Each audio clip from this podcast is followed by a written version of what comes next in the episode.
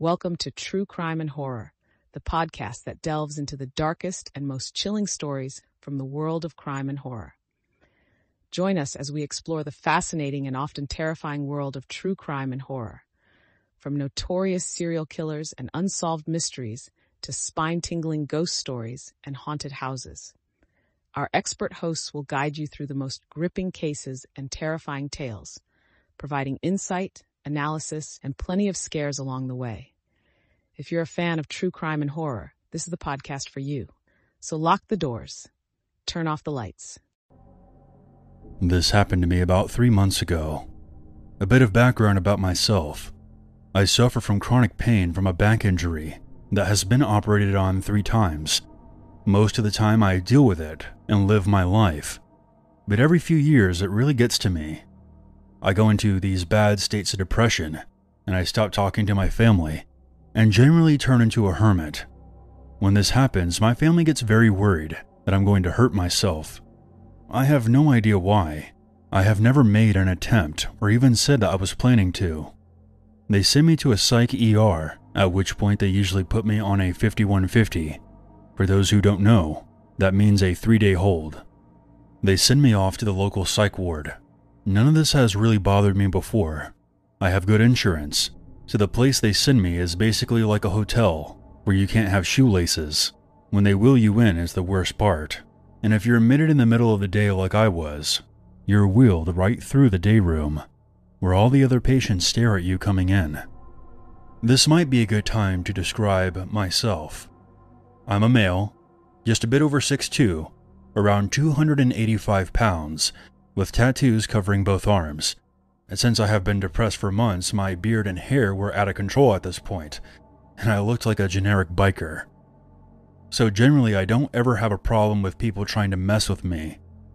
I'm a very friendly guy, but unless you know me, I don't look like it. As I have been through this a couple of times before, I know the gist of what's going to happen. They take all my info, make sure that I have no laces or anything with strings, and they then show me to my room. This psych ward is co ed, but roommates can only be the same sex. It's also low security, meaning everyone in here is supposedly non-violent. My only problem with this place is that they have people like me with no history of mental illness who are just going through a hard time, mixed in with all different levels of patients. But in the last two visits here, I've never had a problem with anyone, and I was hoping that I would just do my three days and be done. They send me to my room, and the nurse says that my roommate's name is Tim. She also starts to say something along the lines of, Tim is. Uh, Tim's a really nice guy.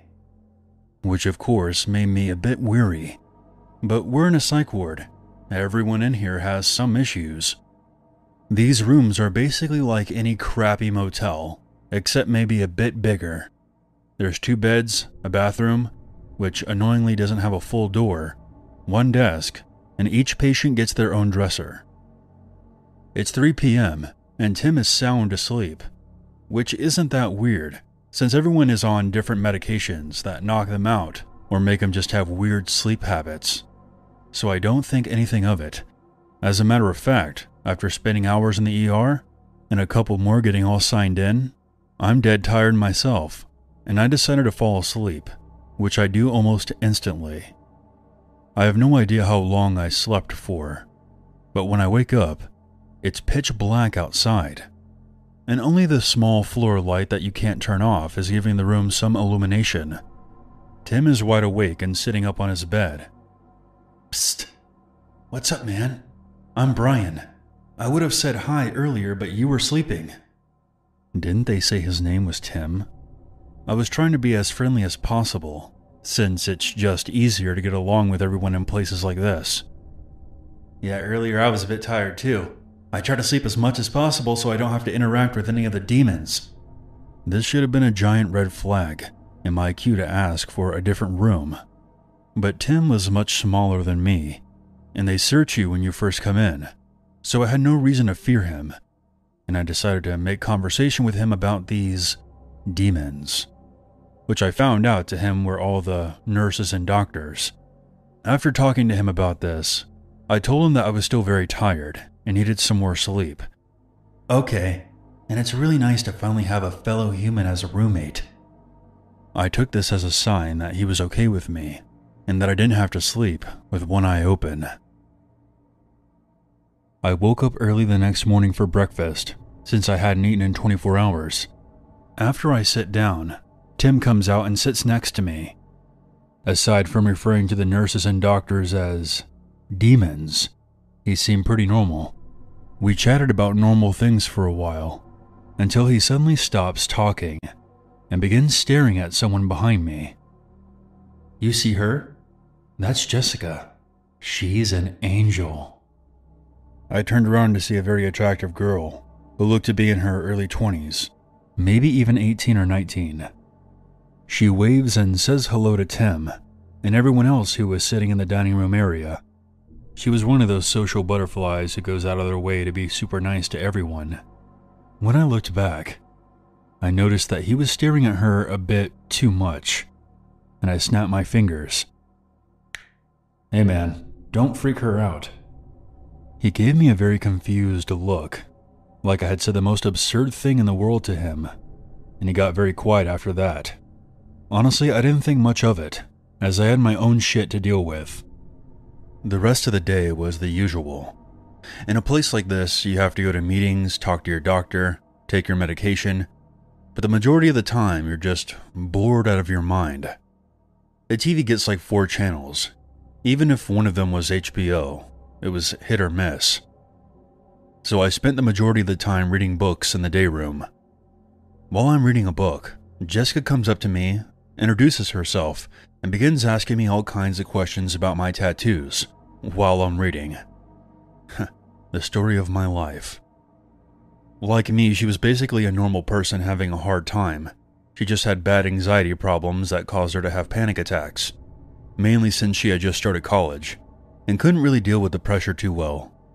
We ended up talking for a couple of hours, and I didn't even think about it until after. But Tim was walking past us over and over. A lot of people did laps in this place to pass the time, so I didn't really think much of it. I later learned he was basically staring a hole through the back of my head the entire time. After talking to Jessica for a while, I tell her that I'm going to go take a shower before dinner and we'll catch up later. As I said before, the bathrooms in this place only have half doors. Picture those old Western saloon doors. So when I'm done, I can see Tim's legs under the door. What's up, man? Do you need to use the bathroom? I'll be just a minute. I gotta change. He doesn't say anything and just stands there. You're starting to freak me out a bit. I can hear him breathing heavy, and these doors don't lock, so he could have just pushed it open if he wanted to. Dude, you need to back up, because I need to get out. He then began shouting at me, You're Satan! You're Lucifer! over and over. I am now full blown freaking out at this point. If I open the door and beat the shit out of this guy, it's going to be me who gets shot in the ass and put into the quiet room. But I don't know what else to do. Even though he's screaming as loud as he can, no nurses seem to be coming out. The doors to the bedroom in this place are very thick. I'm pretty sure it's because if some of the patients scream in the night, they don't want the other patients being woken up. After what felt like 10 minutes, but was probably closer to one, he stops and leaves the room. I get dressed and instantly go find a nurse to tell them what just happened. I have no idea what they said to him, but they immediately put me into a different room. I don't see him at all for the rest of the night, but I'm legit freaked out. No one has ever screamed at me or cornered me like that before, and I couldn't sleep at all that night. Since they don't have clocks, I have no idea what time it is when I hear him from the day room, where the nurse's station is. Where is he? Why isn't he coming back to sleep? It was the same tone he was using when he was screaming at me in the bathroom. I cracked the door just a bit so I could hear the nurse talking to him. You'll see him in the daytime, and you can talk to him then. Now go back to bed. But I have to see him tonight. It's an emergency. This goes on for another 30 seconds, before security finally gets there and I hear a scuffle. But there was no way in hell I was going out there to see what was going on. I can still hear him yelling, but I couldn't make out what he was saying, and it eventually starts to fade. I figure that he was escorted to the quiet room, which was on the opposite side of the ward. Needless to say, even with him in the quiet room, I laid awake the entire night. Morning came, and my doctor is already there, which I found very strange. I usually only saw him well after dinner time. He calls me into the interview room to talk to me. He basically asks me about all the interactions I've had with Tim. I go over everything. When I was done, he tells me that I no longer have to worry about Tim because he's been transferred to a different hospital. I have lived around here my entire life, so I actually knew about the hospital he was sent to, and it's pretty hardcore. It's the kind of place where they lock you into a room most of the day. I felt kind of bad, because I knew he thought I was trying to steal his angel, and was just angry with me over a misunderstanding. But whatever. It's also nice to know that I'm not going to have to hit some poor guy in the face for creeping me the hell out. I finish my stay, and I actually felt a lot better about everything. My pain is being managed better, and I'm ready to stop being such a hermit.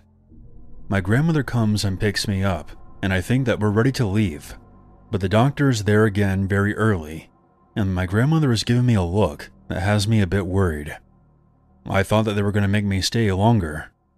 Once again, I was brought to the interview room. This is where they tell me what really happened that night, which they didn't want me knowing until I completed my treatment.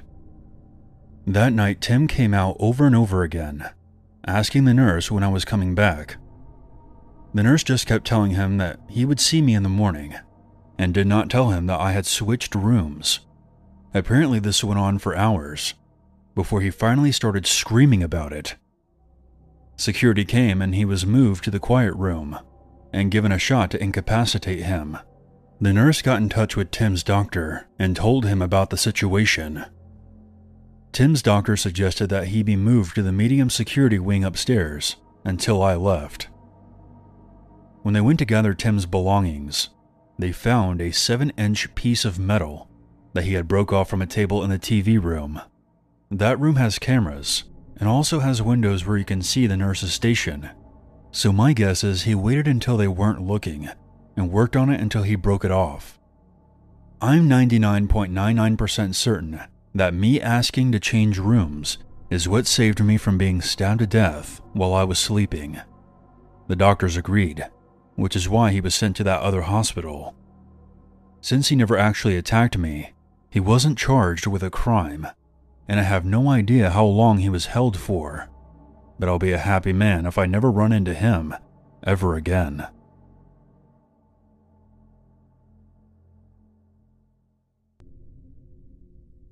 I'd like to preface this by saying that not all mental health professionals are terrible people. Good doctors and medication have saved my life. I also did not grow up in the United States. So if you hear something in the story that makes you go, oh, that's not how it works, keep in mind that different countries have different laws. Furthermore, this is about my experiences while staying at a psych ward. So, this is your trigger warning. Alright, here we go. I was a troubled kid. I'm kind of a troubled person in general, but when I was in my early teens, specifically 14, I would hurt myself and refuse to go to school. So I was put on a waiting list to a mental hospital for children I know now that the fact that I was on that waiting list for close to half a year should have been the first warning sign. At the time, I just enjoyed being on sick leave from school, which basically meant that I would go play The Sims until 6 in the morning for five months straight. But when I had to pack my stuff to actually go to the hospital, I, of course, did not want to go. I wanted to get help, don't get me wrong but the idea scared me of being away from home for six weeks, which is the standard time they take to analyze and observe you to give a diagnosis, after which you can choose to pursue treatment. I arrived at the hospital in shambles, my mom carrying my suitcase for me. The nurses noticed that obviously I didn't want to be there. Are you here of your own free will? The doctor asked me. I shook my head. They just shrugged it off, saying that they could get a court order forcing me to stay there. I never went in front of a judge. I never got a chance to defend or explain myself. As far as I knew, my parents didn't talk to a judge either. The court glossed over my medical history and signed a piece of paper that forced me to stay in this hellhole for the next six weeks. The contents of my suitcase were searched, and I remember feeling that I had just arrived in prison. The first terrifying thing that happened was on the first night. As I mentioned before, I had a history with self harm. When wounds heal, they often itch. I had reopened some of my old scabs, and when I went to the nurse to ask for a bandage, everyone went nuts. To them, I had purposely harmed myself, which I couldn't prove otherwise. So, what do you do with a 14 year old patient in this kind of situation? Do you talk to her? Maybe try to help? No.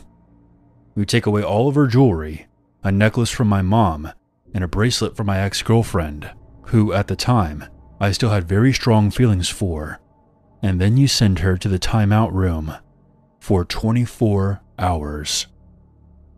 The timeout room was a small room with a very big window that could just barely fit a bed inside of it. If I had to use the restroom, I would have to ask a nurse to accompany me. All of my clothes, including my underwear and pajamas, were taken and kept in the front office, so whenever I would need clothes, I had to go to the front office and ask for them. But apart from having to ask for clothes and to use the bathroom, I was completely left alone in that room. Nobody ever came to check on me. Getting out of the timeout room wasn't a whole lot better. For the first week or two, I had these horrible stomach pains. I would get up multiple times a night to use the restroom, which, by the way, even if you weren't in the timeout room, they still weren't in the regular rooms. You had to walk down the hall. Because my stomach kept me up all night, I would often not get enough sleep and ended up sleeping through the day, which caused me to miss out on group activities. Instead of waking me up, I was bitched at, and I quote, If I was up all night roaming the halls, I'd be tired too. Did they want me to shit the bed? And because I didn't partake in group activities, I couldn't earn the outside time. Yes, that was something that had to be earned. Even just sitting on the front steps with a nurse. So for the next six weeks, I was effectively locked up, except for school and weekends, where I was allowed to go home. It was blatantly obvious that none of the nurses actually cared about any of the patients they weren't even real nurses, they were more like prison guards. One of them straight up looked like a homeless person. Another sounded like she had been a five pack a day smoker her entire life. And all of them, and I do mean all, were chain smokers. Every free second they had, they would use it for a smoke break. Right outside the open door, too. So that all the other kids who were currently going through nicotine withdrawals could smell the smoke. Within six weeks of staying at the mental hospital, I saw a psychiatrist a whopping two times once for a general introduction, and once for an IQ test. Anyone who has ever struggled with mental illness probably knows that phrases like, just pull yourself together, or get over it, are the least helpful things that one could say to a mentally ill person. There was one instance where another patient, who was an arachnophobe, came running out of her room, practically having a panic attack because she had woken up to a spider directly in front of her face. Do you know what they told her? Stop being such a baby. It's just a spider. They gave her a broom to get rid of it herself, which obviously she could not do. My roommate and I ended up helping her. Both of us are scared of spiders as well, mind you. But possibly the most outrageous thing that happened was on my second to last day. Someone had told the guards that I smuggled in a razor blade. So they pulled me out of breakfast and searched me from top to bottom, stripping my clothes off with the door to the nurse's room wide open. When they didn't find anything on me, they tore apart my room. They didn't find one there either. They did find one lying on the floor in the hallway. It was even still in its wrapper. I was not the only patient who engaged in self harm. As a matter of fact, there wasn't a single female patient who didn't struggle with that same affliction. That blade could have belonged to anyone. They had no proof it was mine. But of course, it was assumed that it belonged to me. I was thrown into the timeout room for another 24 hours. Literally my last 24 hours there. They paid so little attention to the timeout room that someone was able to slip something under the door so that I could take out my frustrations on myself. In case you're wondering if my parents were in on all this, my mother wanted to get me out of that place as soon as she heard about the timeout room. But since my parents had joint custody, she had to get my father to agree to it. My father is a whole nother story, but to make it short, he hadn't talked to me in four years, but was somehow convinced that I needed help and refused to get me out of there. My final diagnosis from that place? Narcissistic neurosis. I was 14, and to this day, I have no idea how they came up with any kind of diagnosis, considering that I had seen an actual psychiatrist a total of two times. Additionally, this diagnosis was delivered to my parents and I by the head doctor of the hospital, who I had never seen the entire time I was there. I was offered to stay and begin behavioral therapy, but I guess it goes without saying that I politely declined that offer. Every therapist and psychiatrist that I have talked to since, and trust me, there's been a few over the years, have disregarded that diagnosis entirely. Some even laughed at it. I am currently diagnosed with bipolar, depression, and a panic disorder. My current psychiatrist has suggested that I might suffer from borderline personality disorder. I guess the moral of the story is to always do your research on a hospital before you plan on admitting yourself.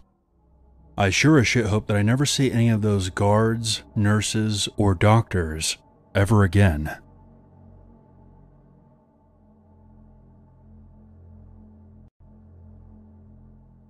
This is something that I've been wanting to talk about for a while, to be sure that everyone is cautious and stays level headed at all times. Now, for some context, I lived in the middle of nowhere, Canada. It was an old town that had quite a few abandoned buildings due to the absence of residents. Me and many of my friends were tired of the lack of entertainment options for us, so we would go exploring in these abandoned buildings. Prior to this experience, Nothing too crazy has ever happened to us. Occasionally, we would see a small amount of liquid that looked like blood and a pentagram on the ground, left by someone who was there previously, but nothing too out of the ordinary. That was until the last time I went exploring. When I was younger, I used to go to a daycare that was part of a mental hospital. It was a weird combination. It closed down due to a lack of patients and the lack of children at the daycare. I decided to go back there with my friends a few years ago. I was 15 when this happened, and most of my friends were around the same age. When we got there, it was rather cliche. There was a fog, it was dark, and there was a light drizzle. We went to the main gate, which was locked shut. We decided to help each other hop over, making a ton of noise. We were laughing the entire time, completely oblivious of what was to come. We looked around the small play area with flashlights, but even with our flashlights, our visibility was rather limited. We decided to enter the decaying building. Glass and dirt crunched under our feet as we stepped into the daycare section of the complex. There were still old Legos, wood chips, torn dolls, and toys strewn about.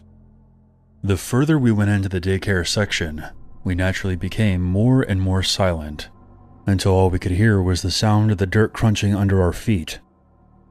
I found some crayons in a plastic container in the corner of the room. I walked over to pick them up, when all of a sudden, we heard a loud crash coming from behind a metal door which led to the psych ward part of the building. My friends and I all looked at each other. As a whole, we were a group of five. Most of us were very bold and cocky. My friend Brian then suggested that we go look to see where the sound came from. Personally, I was not too fond of that idea, but with my group of friends, there was no way I was going to decline. We all stacked up on the door and opened it. It was rusted to the floor, and we had to heave to get it open. The metallic smells and must became stronger, with a hint of something else I couldn't quite put my finger on. We walked in, our flashlights pointed in every direction, with Brian leading the group. The hallways were tight, and there were metal doorways to our left and right. Some of them were open. I felt slightly claustrophobic, and it was becoming difficult for me to breathe. As we continued, Brian shined his flashlight into a room, then recoiled. We all stopped walking as Brian slowly entered that room. What is it? I asked him. I thought I saw someone in here, but I guess it was just my imagination. To be honest, I thought he was messing with us to increase our anxiety, but looking back now, I think he was being completely honest. He backed out of the room, and we continued walking deeper into the psych ward. Another friend in the group told us to stop. We all came to a halt and listened. In the distance ahead of us, we heard the sound of subtle footsteps echoing through the hallway. We all looked at each other, fear in our eyes. Brian continued walking toward the sounds. The rest of us considered turning back wondering if it was a ghost or something else in the building with us. But we couldn't just leave Brian behind. The closer we got, the more I felt I was in danger. We finally entered a room on the right, which smelled of rotting meat. In front of us was a eviscerated deer carcass. Its innards were all over the floor, staining the concrete.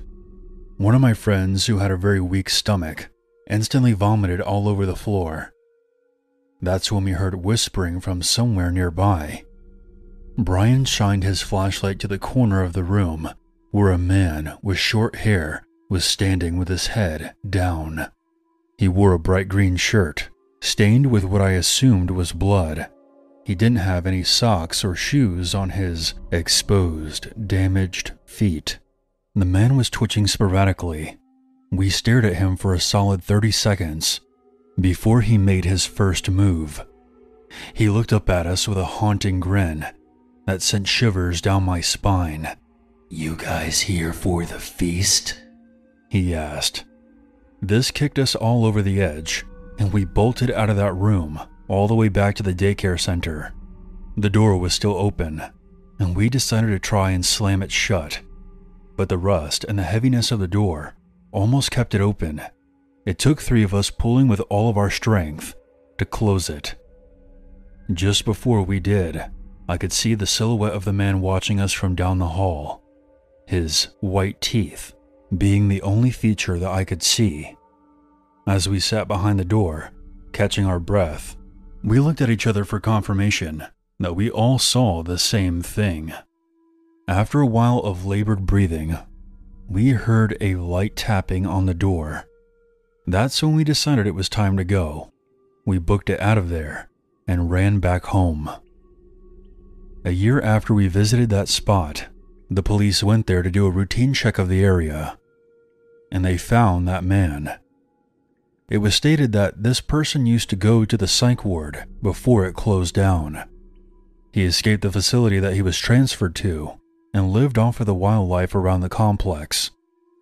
When the cops brought him in, he had a series of diseases and sickness from eating raw meat. His mental condition was much worse than before. There were other rumors that he killed somebody in the forest while searching for food. So if you're going to go exploring in abandoned buildings, don't forget my story and always be on your guard.